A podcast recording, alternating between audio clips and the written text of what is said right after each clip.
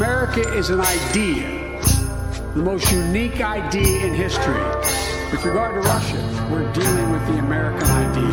The American president is an idea, what I made absolutely clear from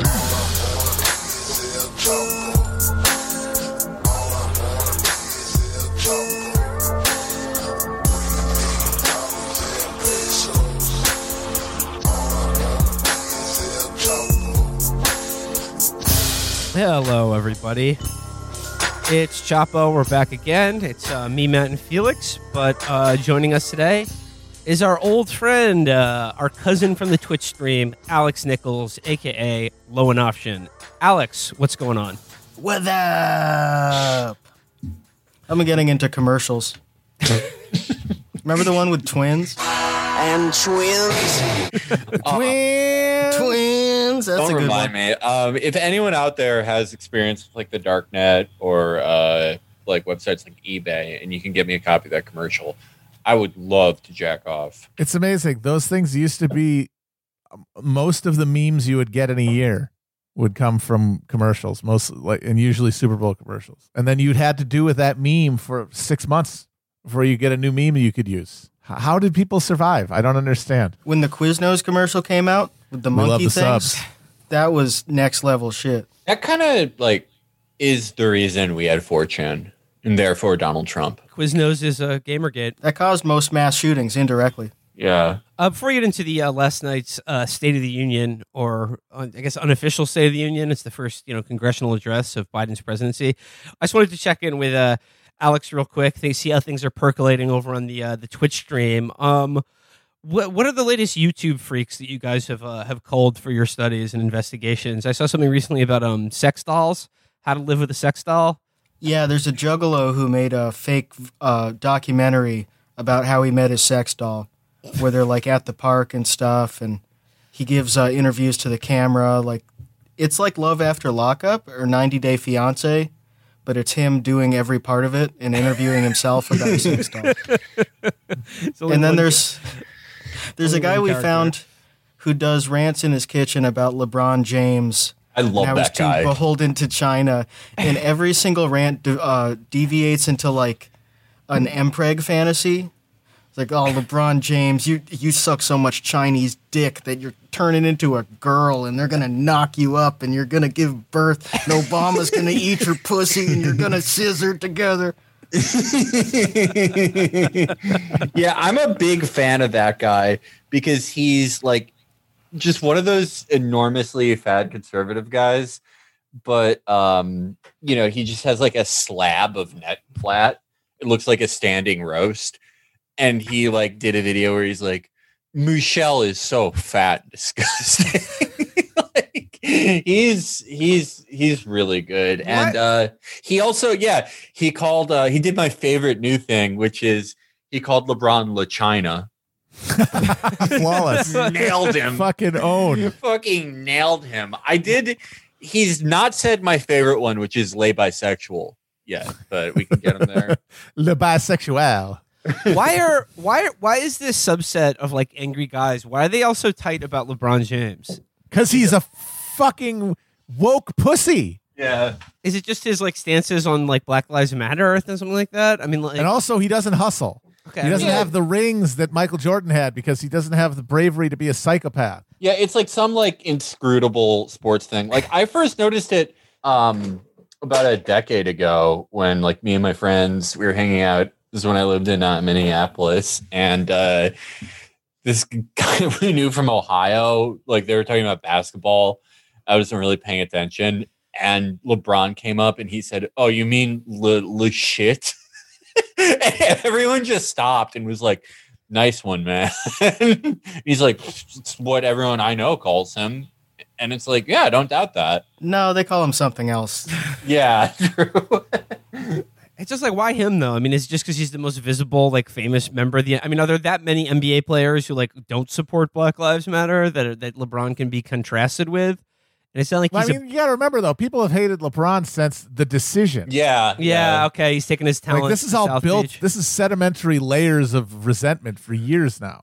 That really he was too much of a off. fucking pussy to beat them, and he and he said he went and joined them because he's the heart of a coward. I- Like that's been, and then he's like woke on top of it. And it's all, it's Yeah, all but a then- fucking obelisk of resentment. But then he went back to Cleveland and won a fucking championship for them. Yeah, and that made all the ones in Cleveland happy. But if you don't live in Cleveland, what does that mean to you? Well, uh, what other basketball team are you rooting for if you live in Ohio? The people who hated him hated him for the decision that they weren't Cavs fans. They thought it was gutless. Like Oh, they watched these guys like as a, they they um, judged them like on a personal scale of heroic virtue. What a what a person with that skill and fame should be doing, and doing something like oh I'm going to go to the good team that defies their ideas of like chivalry. I think there's like yeah, there's a certain subset of like uh, the, the American personality or like sports fan, I should say, that like uh, looks at things like you know athletic achievement or you know people who have high status jobs and like they get angry at them because they're like, eh, well, if I had their talent, I would be more humble about it. It's it's it's, Yeah. this, ima- it's this imaginary thing where like they're casting themselves like if I was the best basket player player if I was the best basketball player in the world like I would go about I would be humble I wouldn't forget where I came from or something like that. Yeah. America is a nation of temporarily embarrassed nine to five lunch pail players. Yeah, I mean, like, I think like a big part of the American sports watching public is like just sort of like resentful, like neck fat slab white guys who like just resent like a black guy being good at anything. And so it is.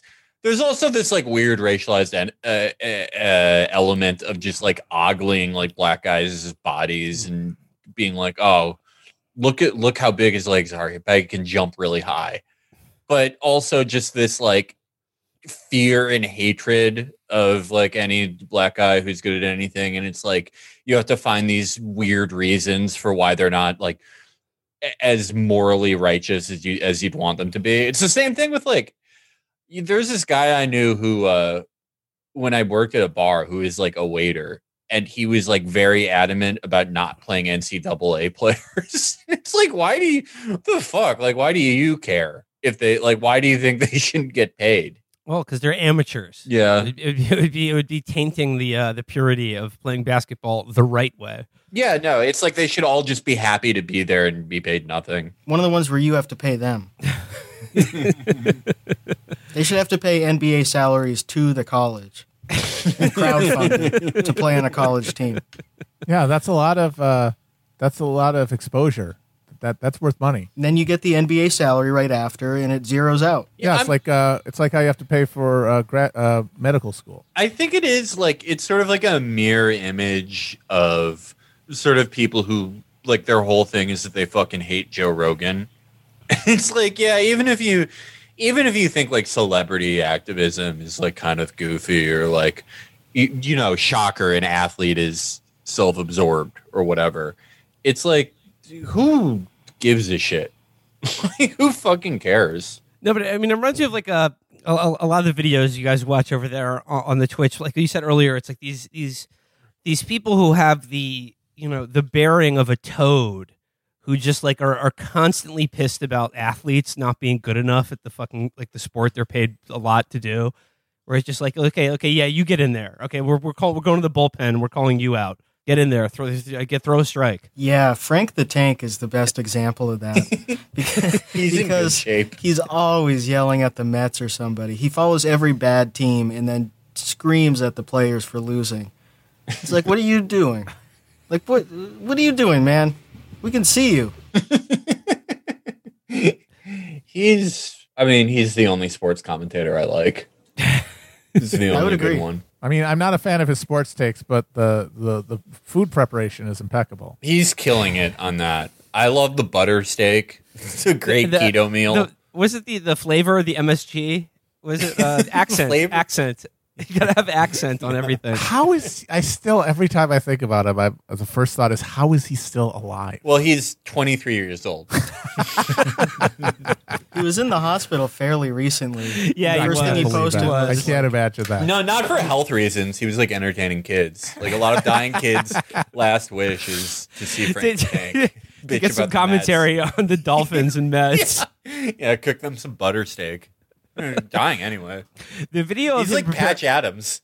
the video of him preparing a rotisserie chicken in his house is still one of the most haunting things I've ever seen. It's like it's like something that's like Texas Chainsaw Massacre when his fingers get covered in chicken fat and he touches the camera, and then it has Yeah. this this this chicken fat sheen over the lens while he's, pre- and then you realize that like he uh. The, the, the, the, the linoleum covered table that he prepares his food on is what he eats off of as well. Yeah, the Thanksgiving placemat. That's my favorite Giallo movie. Yeah, it really is. It's like you're waiting in every one of those videos. You're waiting for uh, Kevin Spacey from Seven to show up and start force feeding him spaghetti. He's yeah no it, I I um you know that scene in uh Antichrist where she like bashes his cock in with a like rotted log. Do I know ever? it, know it. I just watched it before we got on. That's like that used to be like the scene in a movie that like I couldn't watch, and I had like really few of those. Um, that's like I'd rather watch that than like the chicken video again. Well, uh, if you if you'd like if you'd like more deep lore on uh, uh, food preparation, sports fans, uh, sex dolls, things of that nature, head over to Chapo FYM, our our, our, our sister's Twitch stream. I Um, will say get- they, they they watch nice videos sometimes. Like Alex is like equally responsible for terrible horrors, but also like great animal videos that even I had not seen before. I love to shake it up. it's it's a, it's it's a lot of nice stuff over there. All right, so let's let's get into uh, what's going on this week. Uh, did anyone watch uh, Biden's uh, congressional address last night? I guess this I did. was- Watch it. I jacked off to it. I did, and I will say that I 100% watched it to see if his brain would stop working. Well, I It- mean, it didn't. It, That- it I gotta say, he. I, the reason I kept watching it though, because usually if he starts strong, I'm like, all right, never mind, and I'll just stop. But he was always. He seemed he. They didn't have him on the really good adrenochrome last night. He was like, even though he was reading off of a teleprompter, it seemed like he was kind of revving up. He was slurring a lot, and he did have a couple of like just where he just absolutely ate shit trying to get through a word. But as once again, I was denied just live uh, blood coming out of his nose or something. But uh, yeah, that's that's what I was expecting and hoping for anyway. Yeah, it was um, you know, seventh grade gym class. If you're the larger kid, making it over the mile wasn't always pretty, but you made it. You finished the laps. That was uh, Joe last night. Um, he did have a few hilarious flubs.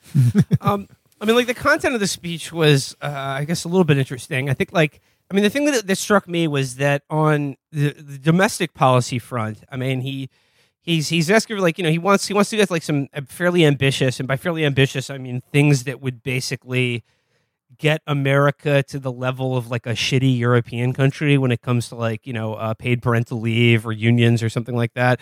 Not not exactly you know swinging for the fences, but still you know ambitious by the the standards of uh, any democratic president.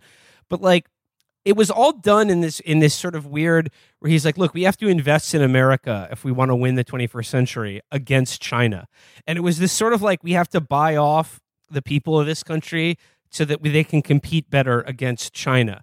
It was this like China came up in the speech a lot. He talked about how much him and President Xi talk on the phone, how serious a guy he is, and how they how they they welcome fair fair competition with China, but no cheating. In my discussion with President Xi, I told him we welcome the competition.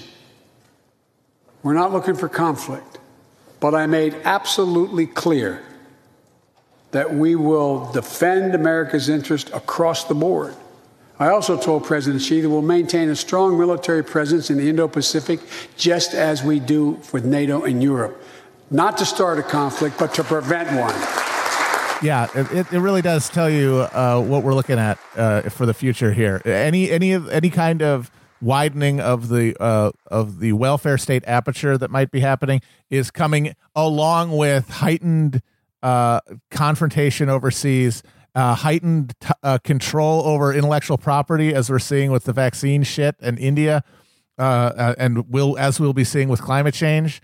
Like that's going to be the the the Democratic deal is and, and the Republicans too. It's it's just it's going to be the language will be different, but like that's really all either of them can sell is all right. A little more money for you people to spend and keep the consumer wheels turning, but in a context of zero sum conflict that will, yeah, turn the earth into a cinder. So that's nice. It's been annoying to see how quick a lot of people are to say, well, oh, he's better than I expected. Um, I, I, I feel like I don't see the point of saying that from the left if we're getting things like Samantha Power at USAID, the everything that Blinken has done, yeah, the brutal intellectual property regime. And, you know, last night we saw a lot of it. We saw the Democrat special, which is we're not looking for conflict, but uh, they, they've actually started it. They've escalated it. There was a lot of that with regards to China and Russia. And I just, I, I don't care how how many you know tax proposals or you know uh, federal outlays for uh, state safety nets there are. If it's if this is the foreign policy regime, I really think you should reserve your praise. Well, also, I mean, people who want to worry about something like climate change, uh, if, there's no competitive framework for dealing with climate change that does anything other than destroy the world. Because what is what is the what are the other countries supposed to do when we beat them in competition? They're just supposed to go, well, you got us. I guess we're not going to uh, try to keep our economies going with the uh, uh, fossil fuels we have. We're gonna we're gonna buy all of your clean tech and be serfs to you. That's not that's not realistic. If it's a competitive framework, every fucking drop of fossil fuel will be sucked out of the earth by everybody, including us. While we tell ev- ourselves and everyone else that we're trying to do what's best, but you know, hey, we got to win the 21st century somehow. So that's why we're fucking sending tactical nukes to the fucking uh, Northwest Passage, which will now exist. We're going to be the Washington Generals of the 21st century. We're there to get beaten by China. They're just going to be spinning their ball, the ball on their finger, and we're just going to be flailing at it. I, I've been trying to shape in my mind what these next four to eight years will look like, and uh, I think I've I think I've kind of narrowed in on it, and it's that it's going to be decisively better times at home in a lot of ways than they were in the past four years, and certainly more than Obama as well. But I feel like during COVID, there was starting to be some acceptance in some quarters that usually wouldn't like to think about these things that America's time in the sun as the preeminent global power was coming to an end, that we couldn't handle it anymore. This uh, presidency is unfortunately breathing life back into that idea. All it took was Yeah. one one month where he did a few things that Democrats have been claiming they'll do forever, and we're back. We can do it now. Well, like there was a line in the speech where he was like, you know, our, our democracy was tested like it never has been tested before. By the way, he referred to the January 6th like Capitol riot as um the greatest threat to our democracy since the Civil War. Which Well, he said attack on democracy. atta- attack like, on if you want to get very, yeah. if you want to like, if you want to thread the needle, the idea is, well, this is literally the Capitol. You know, I would say if you want to, if you want to frame it that narrowly, though, you got to go uh, the '50s when uh, the Puerto Rican independence uh, uh, guerrillas opened fire on the House of Representatives. yeah, they had guns. For- yeah, Yeah, they or- actually they shot people. So that would be number one. Or Oklahoma City. I mean, isn't a federal that building. kind of yeah and i mean it was part of like an anti-government yeah no i just uh, I- That was part of an anti-daycare program that JD Vance is a part of. Timothy McVeigh was opposed to universal daycare. I mean, I guess that was, is that one of the things Biden proposed. Is it universal daycare or is it like a daycare subsidy or something? I don't know. I see a lot of the a, lot of the the, the loony pe- the loony trads are mad about uh, daycare because they they think you know kids should stay in the home or something like that. Okay, like, cool. How about we have a fucking economic structure that allows people to raise their own kids? Uh, Anybody got a plan for that one other than what? Fucking Josh Hawley's like coupon we for um, uh for like a crib that'll catch on fire? i know what the Hawley plan is. Uh me and alex uh and dan beckner uh and charles from e1 uh their podcast fortune kit and i we did a uh, barney stream. We watched uh, about two plus hours of Barney, and one of the Barney videos that we found on YouTube was a 10 hour loop of cleanup, which, like, you gotta figure is for the worst parents in the world, right? That just you lock your kid in a room with that. But I think that's the Hawley plan, like a coupon and then the Barney 10 hour cleanup loop. Well, yeah, I mean, like there was a no. He said like you know we were we were tested like we've never been. We like he said our democracy like stared into the abyss, but like we do it like you know, and when everyone was rooting for us that we would finally crack, and then like you know, uh, America is over or we'd be defeated, and he was like, and we and we we stood strong, and we came back, and you know we were like, and now it's like we're we're stronger than ever because we've never we've been tested like we never were before, and you know, I mean, just like was it like the American Families Investment Plan? I mean, if that gets passed, like, fuck, I'll take it. And then, like he said, he was for the PRO Act, but I mean, he was addressing a lot of the like the speech to Congress rather than it seemed like the people watching at home, which I appreciated because I feel like when Obama gave his speeches, it was always like for TV and for the people watching at home, and as a result, he sort of like just I don't really like he just never really said anything. It was just all this very grand, soaring rhetoric that didn't amount to anything. But again, like addressing it to Congress, like it should be addressed to Joe Manchin specifically, who was there looking at some pocket constitution.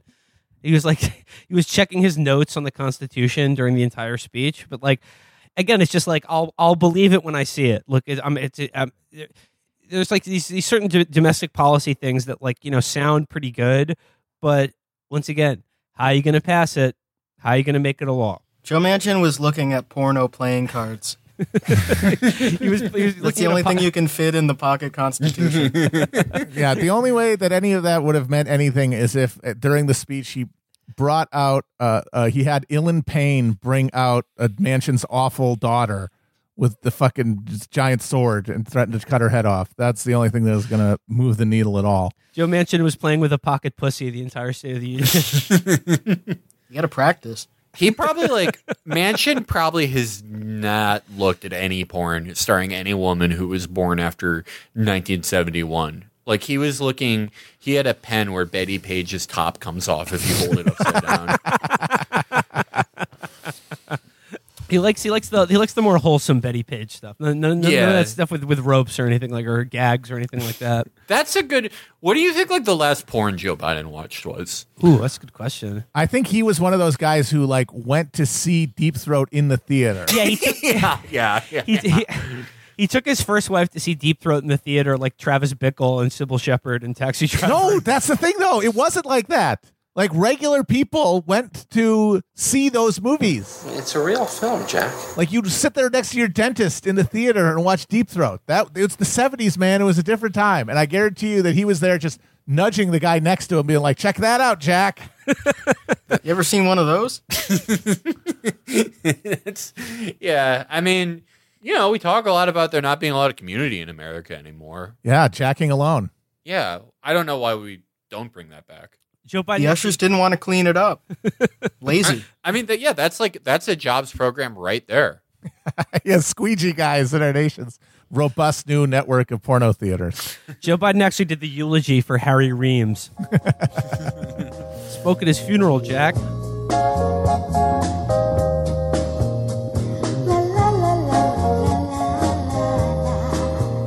Moving on from the uh, political to the personal, um, I say, I think it's an, I think it's about time to dip back into the human interest section of my favorite website, Slate.com, and um, share with you a few of the advice seekers in the Dear Prudie, Care and Feeding, and then the, the sex column as well. So there's a lot, lot of issues, a lot of problems out there that I think uh, you would be interested to hear about, and I think we may um, help some people with. So you guys want to, you guys want to answer some letters? Yeah, let's help some people. Okay. I know best. All right, here we go. The, uh, the first one comes courtesy of the uh, the the the parenting uh, advice column section, which is called "Care and Feeding." Headline: How do I keep my son from becoming a mansplainer? He's only four, but his favorite phrase is "well, actually." Uh, just gonna have to throw him in a well. Sorry, nothing else. Yeah, Nothing for it. yeah. Have you seen 300? You know that hunchback guy? That's what he's gonna be. Where did he learn that phrase? Yeah, good question. Did they say that on shows four year olds watch? Like on Paw Patrol? Is there a guy who's like, ah, well, actually, uh, the Pythagorean theorem states that you can't do this? He's so she's concerned that her four-year-old is um, becoming too much like men on the internet. So this is uh, dear Care and Feeding. Am I raising a mansplainer? My son is almost five, and he has been very voluble and also willful. He's a very willful boy. Full boy. For the past few months, he has taken to interrupting us when we are talking and saying, actually, actually, he does this to both me, his mother, and to his father, my spouse. It occurs when we are explaining things to him, and of course, he is always really wrong because he is four, and these are topics that we have a PhD in. Wait, it's like they have, to- they they have a PhD. What, what topics is he correcting them shouldn't- on? Why are you this uh, uh, insecure about it? I have a PhD in potty training. this is like he's like this woman's like actually hurt by her kid being a know-it-all which like most kids are because it's like i when you don't know what learning is and then you learn something i bet it's pretty exciting you know His like parents are both academics. yeah like Oh my god. Okay, they actually need to give this kid away. These parents should not be. If No, uh, fucking, if, if you're have more than one PhD in the family, you should not be able to raise children. No, and if you're if you have a PhD and then like your kid hurts your feelings by mansplaining about like penguins to you and he's wrong, like you are too fucked up to have a kid. Tubes tied, vasectomy, fucking no, get no, give it to someone else. No. Actually, penguins are a man in a suit, like R2D2. yeah, he says that and you just storm off into your room and slam the fucking door. you always do this. You're so inconsiderate. the four year old has I've to like been to Antarctica. I know where penguins are. the four year old has to like coax, coax his 39 year old parents out of the bedroom. like, it's just total vice versa. I mean, it's it's funny though because like usually kids wh- when they want to get all explainy or just exp- like they'll they'll explain to you like a TV show that they watch that you've never seen, like you've seen every episode, and then they'll just go they'll sort of go like and then and then and then you just sort of have to nod. But I like the rub here where it's like he's trying to explain things to me that I have a PhD in. Like what biochemistry? What the like? What the fuck? What, what is this kid talking to you about? And like, why are you threatened by it? Well, the mom, let's be honest, she's a PhD who is has her feelings hurt by her son doing this and is married to a PhD. We can safely assume the PhD is not in something like biochemistry and is in fact a like a PhD probably in Sesame Street. That could be what he's explaining to her. But then the kid would know more. He would have more lived experience. That's true. That's true. This fails standpoint theory. he goes on he says it also occurs nearly every time my spouse is telling him a story because he thinks the story should go a different way we are trying to work on the interruptions and i've tried telling him to ask questions about the about the understanding instead of saying actually but still he does it my spouse is not concerned well i mean okay there's your problem right there i mean you you, you, you got a divided authority in this house i mean your spouse seems to think that your your 4 year old now going on 5 is perfectly normal but um, he's wrong. Yeah, my, my spouse isn't completely insane, but I am. He goes here. Uh, he notes that we explain things to each other a lot and thinks our son is just picking up on that dynamic. Oh wow, Oh my god. it sounds like a real fun household. Just Yeah. sitting around explaining things to each other. But Oh, I, God. but I think that we need to curb the way our kid is explaining things before he becomes permanently insufferable. I mean, give up the ghost on that. I mean, that's that's just not happening. There's no way this kid is going to grow up normal. Yeah, give your kid to like an HVAC guy or or someone if you want to prevent that from happening.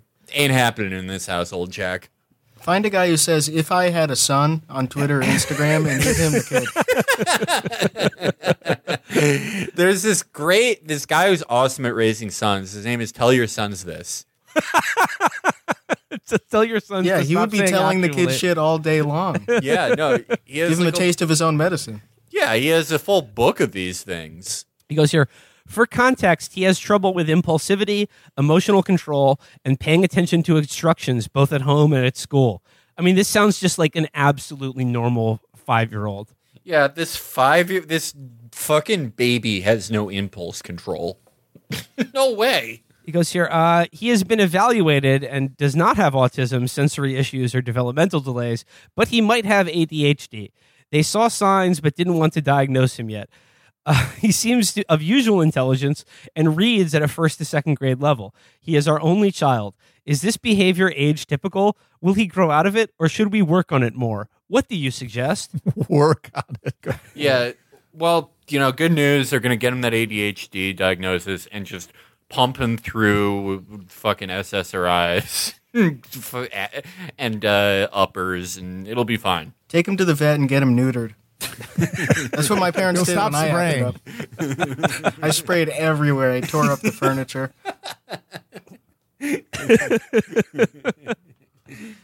Yeah, this is just uh it, it just I don't know. It's it's, it's mansplaining is one of those words that has a real definitional creep. I mean, I, like the idea is like it's now being applied to your own five year old for just talking to you.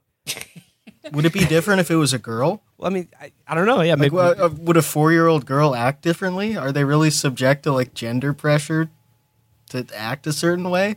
I don't think so. Yeah, Well, you're I- really just like a blob, like uh, pretty much like the double digits. This is um, yeah, you know how we like when we like there. There's one that's like you know the cum snorting one. It's like ah, this is great, but it might be fake. You know. I hope this one's fake. This is fucking. Yeah, yeah, this is disturbing. Yeah, I It feel seems bad fake. for disturbing. Otherwise, there needs to be an Elian Gonzalez style SWAT raid on that house. Yeah. Honestly, like Joe now would be a better parent than these two. Like J- fucked up Joe now, like telling you know stories about how he integrated Delaware's first porno theater. be better for the kid. Um, I mean, I guess like I don't know. My my my my suggestion to these parents about how to deal with this problem of a, of a five year old talking to you is um just give them just as much unsupervised screen time as possible. Alex, I, I know I know you're a fan of that that style of parenting. It worked for me. I'm mentally normal. All right, so When they were writing that first question, they wanted to say the kid was recommending David Foster Wallace. they took it out in edits. He keeps giving me Jonathan Franzen novels. The collections. You should read the collections. Okay, so uh, this is this is from the, this is from the, the sort of more uh, the more adult standard uh, advice section. Dear Prudence, this is the, this is the classic. Uh, help! My grandma thinks she's marrying Toby Keith. My grandma thinks she's marrying a country star. My grandmother told my family that she is talking to and is going to marry the country singer Toby Keith, but that it has to be a secret because his manager doesn't want get getting out for bad publicity. Multiple family members and I have tried to tell her that this is a scam. When she asked us all for $3,000 to send Toby Keith, but she will not listen to us at all. I just w- don't know what to do. She won't answer our messages half the time because she's mad at us and she lives a thousand miles away. She has fallen for other scams before and lost money, and she doesn't have much to begin with, and, mo- and mo- as most seniors don't because I'm so far away, I can't check on her regularly or convince her in person to stop this, and I have no idea what the right resources for her could be. She's 81 and has no real major health issues, but her mother did develop Alzheimer's disease, and I'm worried that that might be part of what's going on. She just texted my dad yesterday that she plans to move to Oklahoma soon to quote be with Toby and that she's put and that he's put her name on his assets. I'm worried that she'll give up all of her banking info or something and I have no idea how to stop it or help and she won't tell any of us any further details. What should I do? Oh man. I would say uh, get him a guitar or something from the registry. Just celebrate. I mean, hey, he has some hits. Cause We'll put a boot in your ass. It's the American way. People do this with Reba sometimes. In other country stars, it seems like, where they'll email someone or DM them on Twitter or Instagram and say, "I'm broke. I I'm in debt from gambling or something, and I need you to send me money in the form of iTunes gift cards." and they'll do it, and then they'll realize it's not Reba, and the whole thing doesn't quite make sense. It, it doesn't make sense that Toby Keith would be marrying an 81 year old woman and then hide it because I don't think you can really get in trouble for marrying someone who's too old. Problematic Yeah, age she, gap. she would. Yeah, she would get in trouble. she's she's, grooming gro- Toby she's, Keith. she's grooming Toby Keith. Grooming Toby Keith. She would get kicked out of the nursing home. Oh my god, my, my, my grandmother is on Discord servers with Big and Rich. And she, she's trying to get pictures of their feet. Get him tag teamed by Brooks and Dunn. Yeah, I mean, I think the solution to this one is it, it's not for the family. Like you just got to let that happen. You know, it's for us, the readers, and you, the listeners. We all have to pretend that this is really happening now, and Yeah. that Toby Keith is getting married to this 81 year old. Yeah. Yeah, let's No, all I- start I just sending think- him congratulatory cards and messages. So yeah, like I mean, this is this is a tough one because she says she lives a thousand miles away, and there's like, you know, and now even like you know in a pandemic, it's even harder to fucking you know uh, talk to family members or be in person with them. But like e- even so, a thousand miles away, it just you know, and then she's really dug in on this. There's not m- that much you can do about it. So like yeah, like I, I think it's just treated like the Truman Show. And just you know, so yeah, like I said, start start a gift registry with like yeah, an American flag guitar. And like you should be telling people this. Be like, did you hear Toby Keith got married to this 81 year old woman? And um, he's also like he needs to buy guitars paid for in iTunes shit because he, He doesn't lost have any. money. gambling. Yeah. Well, actually, I, I have I have one solution for this that would be like maybe a little bit mean, but it might work. Is Toby Keith on Cameo? I mean, he may be a little bit too big for that, but if there was a way, I mean, like maybe there's some other country star that is on Cameo who's friends with Toby Keith, and you could pay for a cameo from them for the grandmother. That's just be like, hey, I'm was just with Toby last night. Um, he was with a different woman. Sorry you know, like just, just sort of like a, or, or a testimonial from Toby Keith himself. I mean, it's it's it's not that hard to do with the internet. You know, if if anyone if anyone knows Toby Keith or has- a contact with his manager or friends or something, It's yeah. easy. Yeah. Oh, oh, you're right. That's even better. Just yeah, like do a deep fake video of Toby saying, "I'm sorry, Ethel, but you know, uh, it's not you, it's me. I, I have dick to go. don't I, work." I have to go now. I won't be marrying you. Please stop That sending is me what money." they should do. yeah. so, Just find a picture of him with his current wife that's like dated now and say he cheated on you. yeah. This is what rock stars do. They're disgusting. They're lecherous creatures. I'm uh I'm on Toby Keith's Instagram right now. Um he just like he's the same like genus as uh, Guy Fieri now. They're like the same thing. Oh, I was going to say there's a woman who thinks this about James O'Keefe from Project Veritas. She's like a, a good That's a little bit more credible than, than him. Toby Keith, though. I don't know. It is. because Yeah. that guy's always needs money. You know, he's always looking for the next come up, the next scam, and then like most of his audience is already eighty plus year old women who are of not quite sound mind and body. Yeah. Yeah, he probably asks all of them to get married and then does a fake ceremony and then he counts on them sounding crazy when they talk about it. no one will believe you. Well, uh, speaking of sounding crazy, um, here's here's the next uh, Dear Prudie question. Headline: Anxious friend stealing medical conditions. My close friend has debilitating medical anxiety. She's medicated for it, sees a psychologist, the whole nine yards. The pandemic obviously did a number on her nerves, but the way this is manifested has become unmanageable. She made an emergency appointment with a specialist for an unbelievably common ailment for which she had not tried the obvious available treatment. Think not taking an Advil for a headache and instead going to a neurologist. She also steals medical conditions. I have a fairly niche, very mild allergy that she is now anxious she has with no evidence. This has happened before. I am very annoyed by this. I do not think I'm being to- uh, I do not think I'm being totally reasonable. She is not having a good time, is generally genuinely worried, but it also feels attention seeking, especially when it's one all she can talk about and two a condition I actually have. I have not yet chided her, and chiding will not be effective, but I am reaching the end of my patience. Can I ask her to stop talking to me about ailments I also have? Or to stop telling me when she is worried she has something and wait until she's been diagnosed? If she actually has something, I don't want to fail at supporting her, which I feel like I'm doing with the anxiety, but this is really grinding my gears. Do I just need to get over myself? The worst thing you can do in a friendship is copying.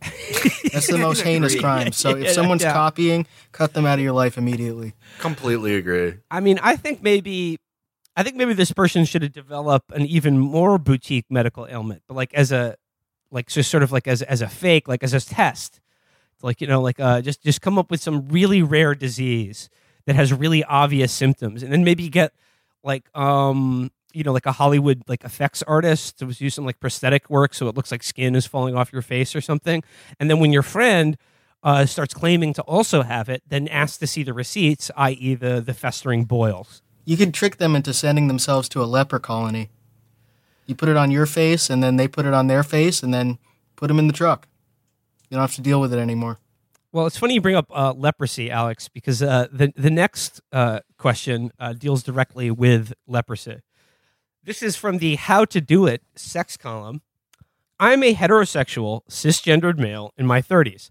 I have Hansen's disease, but you're probably more familiar with That's the common leprosy. name. What the fuck? Leprosy. Leprosy.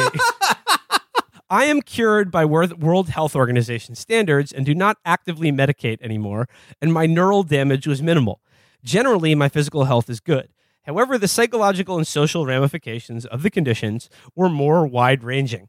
I was diagnosed about five years ago, and most of my relationships have been short, abortive things, ending within 24 hours of a partner finding out about my condition. I recently met a nice woman, Jacqueline, in quotation marks. Extremely uncommonly, she is not afraid of my medical history. Recently, she shared a persistent fantasy she has that we'll be having sex and my penis will fall off and stay inside her forever.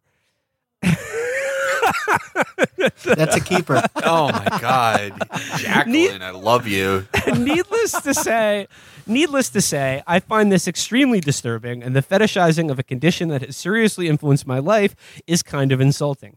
And now that the cat's out of the bag, up. she's become much more vocal and open about it. I do not like this at all, and although I'm not sure I want to break up with her, I do not want to get her to stop. I do want to get her to stop with this thing. However, I'm not sure the best way to bring it up or how to communicate it while still affirming that I do still desire her and want to be with her. I mean, you're looking to gift Taurus in the mouth, buddy. Yeah, I just, you, You- know, you got you got you got a lady whose fetish is like, you know, you, and you know, if the, the condition is cured by World Health Organization standards, there's no chance of your penis actually rotting off and staying inside this woman forever. So, just See, have that's some the problem. She eventually she's going to get disappointed that it won't happen, and she's going to find another guy with more advanced leprosy. You gotta trick her I hate into when that happens. Trick her into thinking it did come off, and then say it grew back like a worm. then you can do it over and over. that's a pretty. That's a pretty good idea. I mean, like I. My only problem here is like, I don't really take her at her word of like forever, because it's like that thing could fall out when you're like, because it is a it's a leprosy penis and it's like probably disintegrating. And like you're going to be in line at the bank and you're going to be wearing like a romper or something because it's July and just like a green cock is just going to fall out of your dress. Yeah, And it's like, well, you know, I don't I don't think you intended to be a liar, but now you are one. you definitely can't go to any one of those like trampoline fun places ever again. Yeah. you can't go to I can't go to D- the Discovery Zone with my boyfriend's Yeah. leprous penis Can't inside can't, can't can't ride Batman the ride at Six Flags. this is like I, I really like he probably like should communicate that he like doesn't want to do the dick falling off fantasy, but it's like But it's just a fantasy, though. I it's mean, a you can have some fun fantasy. with it. and like not gonna happen. And also like like grow up. You're like th- 35 and still sensitive about getting leprosy. Everyone's gotten it. it's like chicken you know, pox. all remember when we all got it. Everyone's had it. Um, Every, every, everyone- they would have leprosy parties when I was a kid. All the kids Yeah, would go over and sleep over and get get Hansen's disease. But I just like the idea that yeah, like, like what you said, like she's gonna leave him with a guy with more advanced, severe case of leprosy. It's just like, oh god, I hate when all the girls at the leper colony just friend zone me for a guy who doesn't have a nose. that was like leprosy. You know how you have like really stupid, like unlikely fears as a kid? One of my biggest ones was getting leprosy because I'd seen a Simpsons episode with leprosy, and I was like, I was obsessed with the idea of like, am I gonna get this? like, yeah. I mean, as far as don't- diseases go, it's pretty it's pretty scary. it's scary, but it's like okay, I mean, not, like, not anymore though. I mean, that's the thing. Yeah, it's yeah, for a kid it's scary, but it's just like living in like Chicago. Where am I gonna get it? Well, you never know. I mean, uh, actually, like uh, this is uh, this pings in with uh, Felix your and I's current obsess- obsession. Uh, do you think leper's penis would be like a good Dark Souls item, like some sort of charm or some sort of enchanted object? And if it's like if a woman character like invades your world and you PvP her, it like she it has too much pleasure to fight you. She can't attack because of the leprosy penis, which is every woman's fantasy. It drops out of a witch when you kill her. She's been holding this inside her for decades, and you have to return it to somebody for gold. Gi- giving this like fucking green unraveling cock to the blacksmith. Oi, where'd you get this, boyo? I'll make a Thank- fine weapon out of this with for you. Thank you for avenging my grandfather. I mean, it just seems like um, I mean, like that. It, it's it's an odd fantasy and and one that does ping my uh, is this letter real or not? I mean, I just assume they are all fake at this point. But um, it's just like like yeah, like well, you, you found someone whose fantasy is you, and if you like the person, like why not you know help them live out uh their fantasies? I mean, what's the what's the worst that can happen? Like I said, your dick is not actually going to fall off, and she doesn't actually want a dead man's cock inside of her, or at least not Yeah, at least not with it. at least not indefinitely. Maybe just for I five mean- to ten minutes. How many people in America uh, have had leprosy? How many people with dick fall off leprosy fetishes are there? You really did hit the sexual lottery here. This is looking Yeah. a gift horse in the uh, decrepit uh, dick. People with that fetish were so happy in the Middle Ages. Oh my god! You could just pick someone off the Did street. you know actually Saint Francis had this fetish, and that was actually like the what what the uh, initially it was the genesis for his sainthood. Was spending all that time in leper colonies collecting cocks as they fall off around him. I, I mean, like, I really like. Yeah, I mean, I kind of hope this one's real because, like, despite the problem, I feel really happy for this guy. Like, if you really, really like her, and it's like she does have leprosy fantasies, yeah, no, this is. People go their whole lives and they never have a connection like this. Yeah, I mean, I think about all those guys who, all those pent up horny guys who had to cut a hole in the wall of the Molokai leper colony and look at it like Porky's.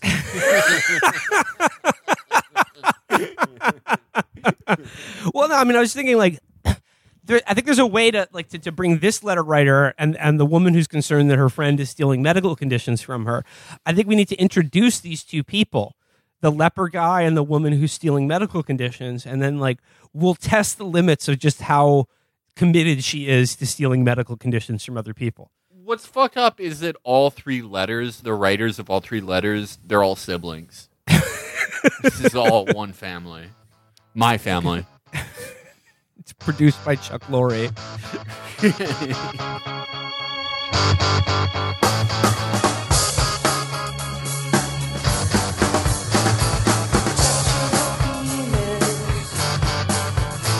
Well, there you go. That's just um, just helping people with uh, their lives, as as we do on this show.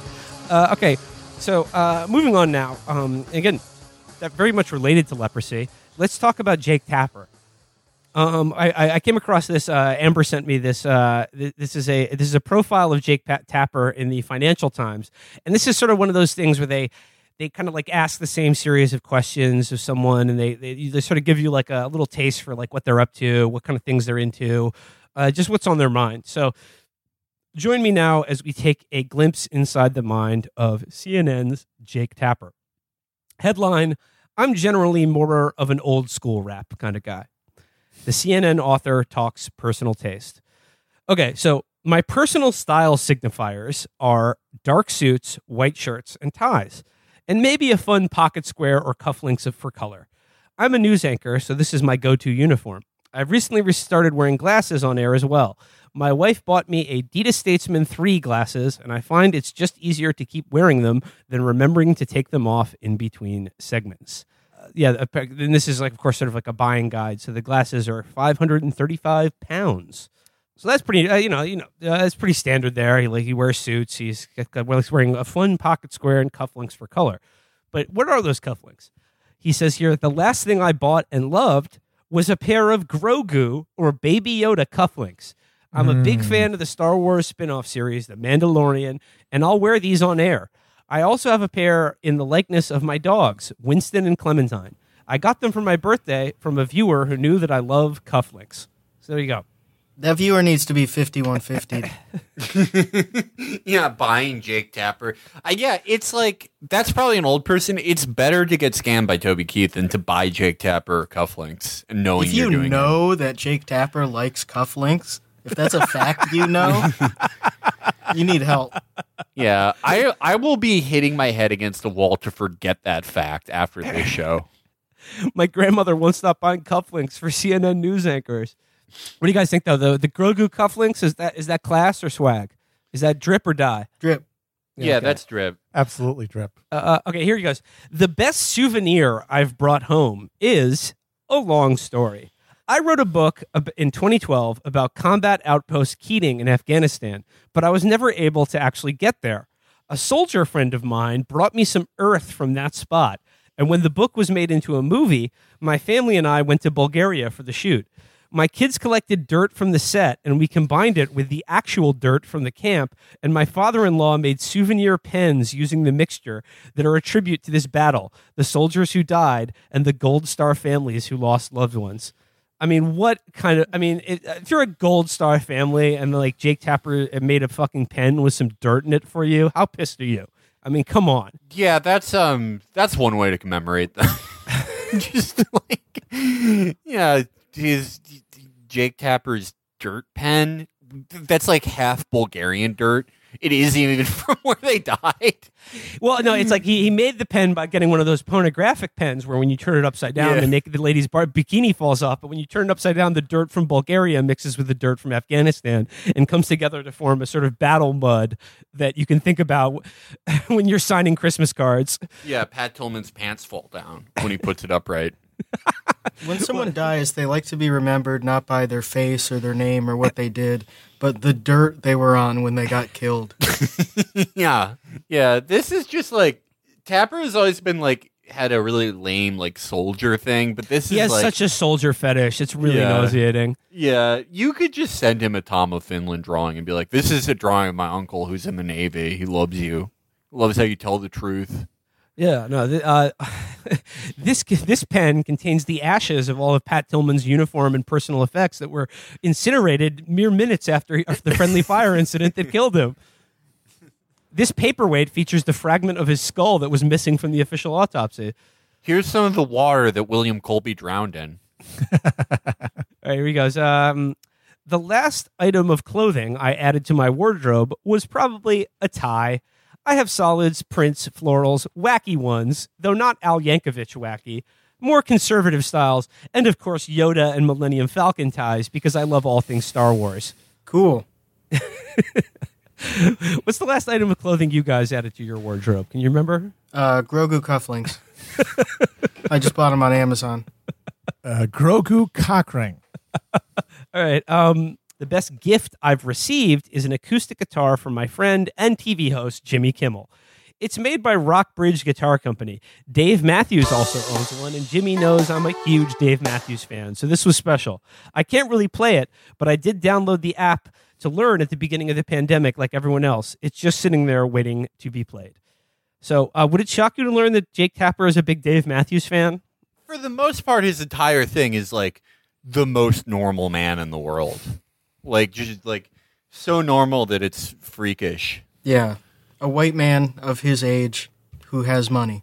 Yeah. The last music I downloaded was Shoot for the Stars, Aim for the Moon by American rapper Pop Smoke.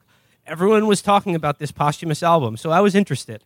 I'm generally more of an old school rap kind of guy. The Sugar Hill Gang, Warren G, Biggie, Tupac, Melle Mel, the Beastie Boys. I mean that, That's that's, like all over. That's all over their place. That's all That's over the, Sugar the Sugar. Hill Gang and Melle Mel. Uh, yeah, like uh, that is not in the same uh, category as uh, Warren G, Biggie, and Tupac. I mean, like the the, su- that, that, the Sugar Hill. That's the era of rap music that like Matt listens to. and ra- that, All that's right. the Matt anti-drug rap album. He actually collaborated with Grandmaster Flash on that one. I gotta say, uh, the fact that he did not name drop Young MC proves that he's a busta. That would be that would be cool if like one day one of us were like we were randomly out and about. We're in like Dumbo for some reason and we hear this noise, like me or Will, and we're like, what, what, what, what the fuck's that? And it's Rapper's Delight. And we sort of walk over against our better judgment, and it's like Jake Tapper and Matt and a bunch of other like white guys like spinning on their heads on cardboard. Like it's just their secret shame that they have this old, like Sugar Hill Gang club where they do like old cardboard da- break dancing. That song is like 42 minutes long. Yeah. And, you most just of know they're about getting people. indigestion. uh, some guy like Jake Tapper is like hitting a joint and just vibing out to that whole song with headphones on. in my fridge, you'll always find hard boiled eggs because they are the perfect snack food that's also healthy. That's that's uh, that's wretched. That's that's wretched to me. I Eat that I mean, every uh, eating a hard boiled egg just as a snack every day, like it's just a healthy snack. Just pop a hard boiled egg in your mouth. I mean, look, it's not it's not bad. It's an okay it's an okay breakfast to have. I suppose it is healthy, but I mean, does it, a hard boiled egg? Is anyone is anyone a real fan of those? Just as a snack? I, li- I like I like a hard boiled egg. yeah, but like you know, I- one I don't know. One Once in a day. No, I would not have one every day. Yeah. That's crazy. You don't like. I, I do. I do occasionally get a hankering. I will admit, where I'm just thinking, you know what I really like would not right now would be a hard boiled egg. I, I much much prefer a soft boiled egg, and then you dip a little toast wedge in I- it. well, yeah, but I mean, I can't make one of those. I've tried. It's impossible. You don't. yeah, you don't like getting like a nice hard boiled egg that's been in your refrigerator a little while. You sit on it a little bit to warm it up, and it actually takes exactly forty two minutes to get to the temperature you want, so you can listen to Rapper's Delight in its entirety. You don't like doing that? I like the cold. I do like the cold uh, hard boiled egg. I, like, prefer it that way. I like when I make a. I put it in the fridge, get it nice and cold before I eat it. I'm ambivalent on them, uh, but I do. Uh, what I love is a deviled egg. Well, deviled eggs are amazing. well, sure, but that's not a healthy favorite snack. That's not a healthy yeah, snack. Yeah, it is. though. It has all the food groups: white, hard, soft, Jell-O. Goo, goo, onion, goo. Shell. onion- crunch, maybe. Crunch. You're doing it wrong. No, you should put one crunch in there. That's what doctors recommend. Uh, the one artist whose work I could collect, if I could, is Vincent Van Gogh, and specifically Starry Night. It's not Oh, terribly wow, ori- really? it's not terribly God original. damn, dude, getting deep cuts here. yeah, this is like this guy is just like a census response. Yeah. Like this is a very normal average man. Yeah, He and that's almost what's said so Mona terrifying Lisa. about how how these guys are. Like a lot, especially the media guys. Like they self consciously seem to, or or it either a- attracts hollow people, or they seek to hollow themselves out, and just like be ab- just absorb the the the fat part of the bell curve on all cultural uh, things. Um, he goes here. Yeah. Um, I'd lo- I- I'd love this tranquil painting in my living room. It's interesting that such gorgeous and calm-inducing paintings are by someone who had so much personal struggle. I find his work to be very reassuring. I mean, it, this is these are NPC style answers to que- these questions. like he has he has the most generic tastes and like reasons for having those tastes. He's like. Starry Night, very, very tranquil to look at, but you'd never think the guy who painted it was mentally ill. Really makes you think. Aren't these the choices you have for paintings in Animal Crossing? yeah, like Starry Night and the Big Wave from Japan, and With Nighthawks, Yeah, th- my God, he is a quest giving NPC. This is incredible. My favorite painting, Whistler's Mother. I just I just think, what would it be like if she was my mother? Jake, what are your favorite songs? You know, like Happy Birthday, Frere Jacques. And then finally he says, if I weren't doing what I do, I would be a novelist. I really do love what I do for CNN, but my first novel, The Hellfire Club, came out in 2018, and the sequel, The Devil May Dance, is coming out in May. It's set in the 1960s Holly. It's set in 1960s Hollywood, and mystery ensues. I had a great time writing it. It has allowed me to escape, especially in these past few years, an indecent and ugly political environment, as well as the tragedy and isolation of the pandemic. To be able to walk away and spend a few hours with Frank Sinatra and the Rat Pack in the middle of all of that was really fun. I enjoy solving the problems and puzzles thrown up by plot lines and also delving into history. I like that the idea that um, uh, his escape from the ugly and indecent present is like a James Ellroy novel. Like, I just love to hang out with Dino and Jake Frank. Tapper has nostalgia for the weirdest things. Like he's really into the Greatest Generation. I don't know if it's misplaced affection for his dad or his grandpa or something like that, but Frank Sinatra is not his shit. He's like 51. yeah, he should be like you'd be judging by like his age profile and like what he thinks is funny. That he'd be one of those like fucking loser uh fifty one year olds who's super into the Blues Brothers. But no, yeah, he wants to um he wants to have done his exact job in like 1948. I'm just imagining like my my most Jake Tapper, my most prized possession is the harmonica uh, from Aerosmith's "Honking on Bobo." Yes, folks, it's Bobo, the harmonica. I just like to look at it and wonder what it would be like to honk on it. It provides a much needed escape from these difficult political times we live in. All right, Honking well- on Bobo. I forgot about that. It probably still has spit in it. Don't use it because you're gonna get Hep C. Yeah, my wife has this fantasy about me sticking Bobo up her pussy and the spit stays in her forever. It's like Steven Tyler is licking your pussy forever. You could just hit him up He'd be happy to do that. anytime. Yeah. All right. Well, uh, you remember that uh, a little bit earlier, Jake Tapper said he was a fan of, quote, old school hip hop. Well, wouldn't you know it? In this next Jake Tapper reading series, he put all of his knowledge of rap music and hip hop culture. Um, he's brought that to bear on this satirical article written for Salon.com in February 2003 called Gang Banging in Media Land.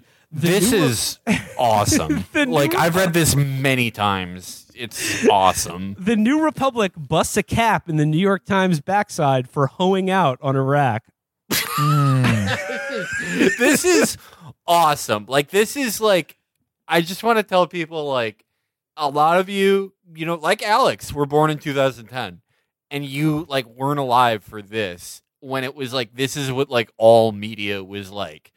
It was I don't even really want to spoil it, but I mean, you'll you'll see. You'll you'll you'll see. Uh, the piece begins with a, a news item quote that says rival hip hop magazines The Source and Double XL are lock or sorry XXL are locked in an increasingly ugly feud that has reared its head in advertising boycotts on rap records and in nasty over the top gangsta editorial slams against one another.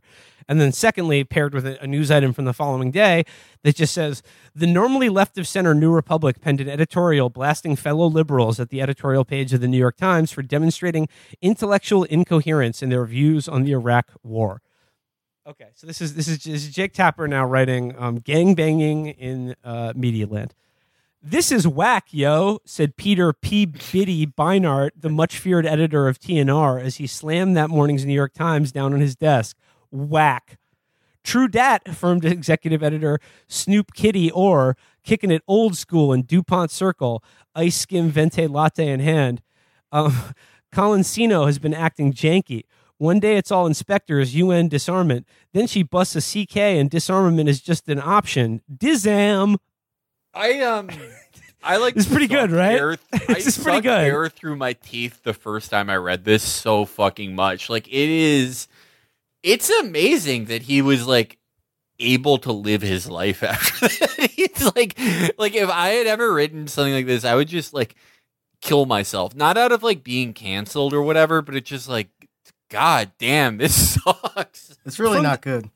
From the corner, boom the voice of literary ele- of literary editor L.W. Cool L. Uh, I believe that that L.W. Cool L is his rap moniker for Leon Wieseltier. That just doesn't even make sense. It's just really bad. Oh, you think he's cool, huh? uh, former mixmaster of JWA. his lovely young, oh god, his lovely young bride on his lap. A draft of Cottage Two. This time it's personal by his side.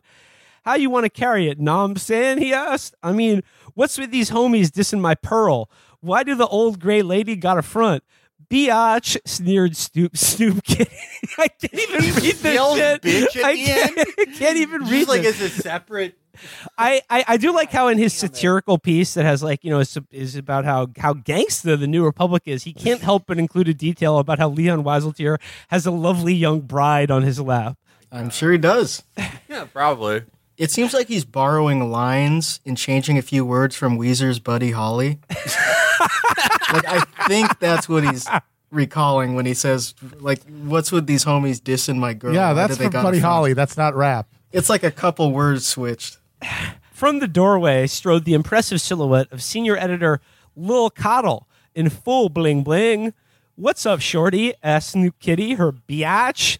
But Lil Coddle was serious. Bust an op ed in its ass, yo.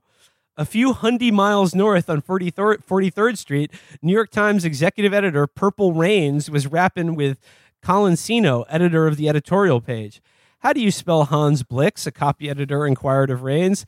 H to the Izzo, Raines began before he could finish. Managing editor Gerald Boyd ran breathlessly to his side, memos a flying from his pockets. Holla at me, Raines instructed. the bones in my face are hot. I'm so fucking embarrassed. Oh, Like, man. Oh my god. I would Hide be under uh, the galaxy. Fuck. I would be taking one of my baby Yoda ties if I were him and uh, tying a knot with it. And Yeah, this is like no one You would even. This sucks so much that like no one would even like cancel you for being racist. It would just be like everyone like even like yeah. Anyone who normally like does threads canceling people would be like, Jake Tapper, this is the gayest shit ever. you have to kill yourself. I'm embarrassed. hearing. Yeah. I'm so like Oh. I have like the AC running. I'm like sweating. Like this is Yeah, my face is flushing. how embarrassed I am for Jake Tapper. Oh, it gets better. Here he goes.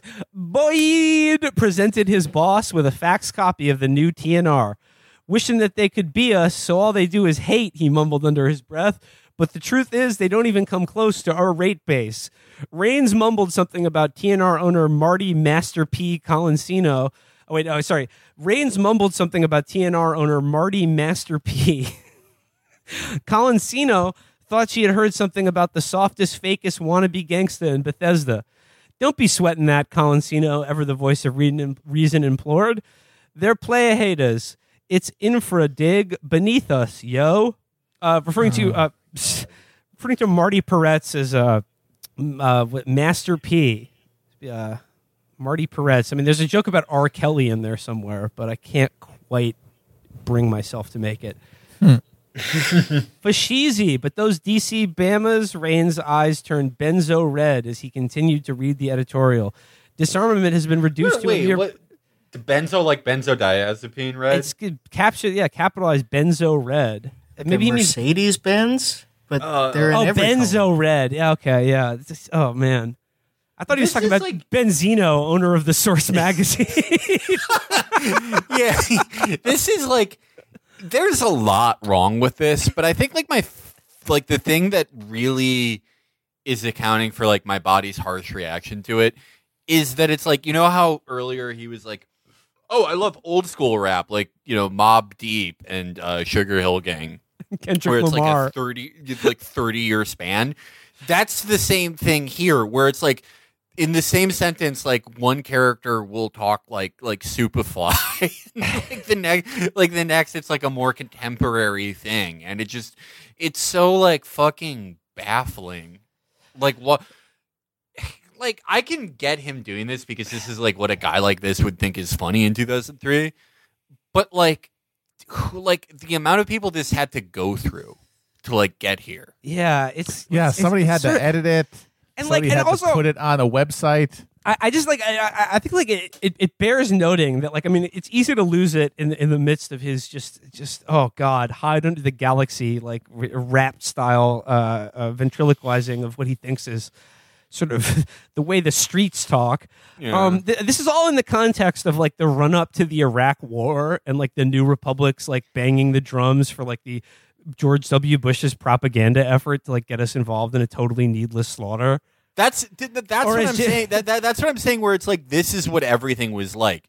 It was like you're gay if you don't want to go to war with Iraq, and you suck, and you're a pussy. Uh, and I'm actually to the left of you, and that's why I support it. And it was like this. Like this was the comedy. The New York Times was too soft on it.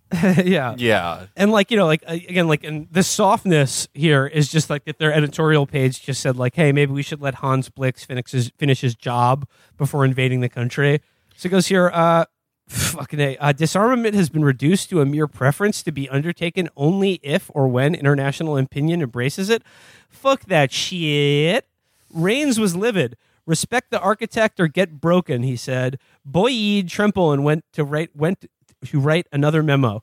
The TNR crew had been known for drive-bys for years. Franzen, Moody, whatever young Nizza was living Lizarge. It, like, whatever young what? yeah, what, what was that supposed to be? It's, uh, N- Nizza. Nizza. It's just two two Z's instead of a G. Two Z's, huh? Yeah, okay. Was living Lizarge, LW Cool L, and his posse would s- side wow in their P ride and turn Charlie Rose Green Room into a killing field. But this was something else. No one. There's had been- another one where uh, yeah, just- Charlie. he says someone who was actually doing some crimes in there. Yeah, there are this like, like- okay, it's three like or four Marty Me Per- Too guys in here. Marty Yeah, Peretz, oh, Leon then Harvey Wieseltier, Weinstein was there with Charlie a Rose. year old girl. Just all this shit going on that he was ignoring. Yeah.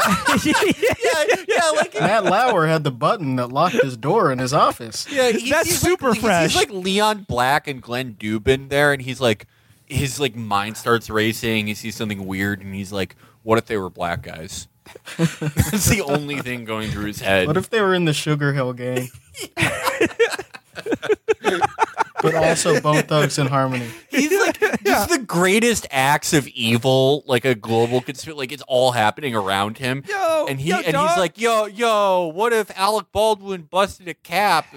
like, what, dude? Yo, you know my man uh, Alan D. Dershowitz always be having the flyest honeys around him though. Jeffrey Epstein got mad shorties up in the crib. yeah. Yo, he's such a player. He got his own island. Can't wait to shoot a music video there. Yeah, the goes- only pe- the only people like in this thing who didn't get like me too'd are it's like Judith Miller who went to prison. like it's like yeah, amazing. This It's is like quite a everyone time either- capsule. Everyone either like got like severely me too'd or fucking like was famous for lying about the Iraq War or both in many cases. Yeah, I mean, if it's a New Republic, like all of the above. Uh, goes there, but this was something else. Uh, no one had been able to talk reason to either crew, even as circulation numbers for both crews went through the roof. Gran, Weisberg, Rosen, all the usual emissaries with expertise in calming Northwest West Side shootouts, have lately found themselves shooting blanks.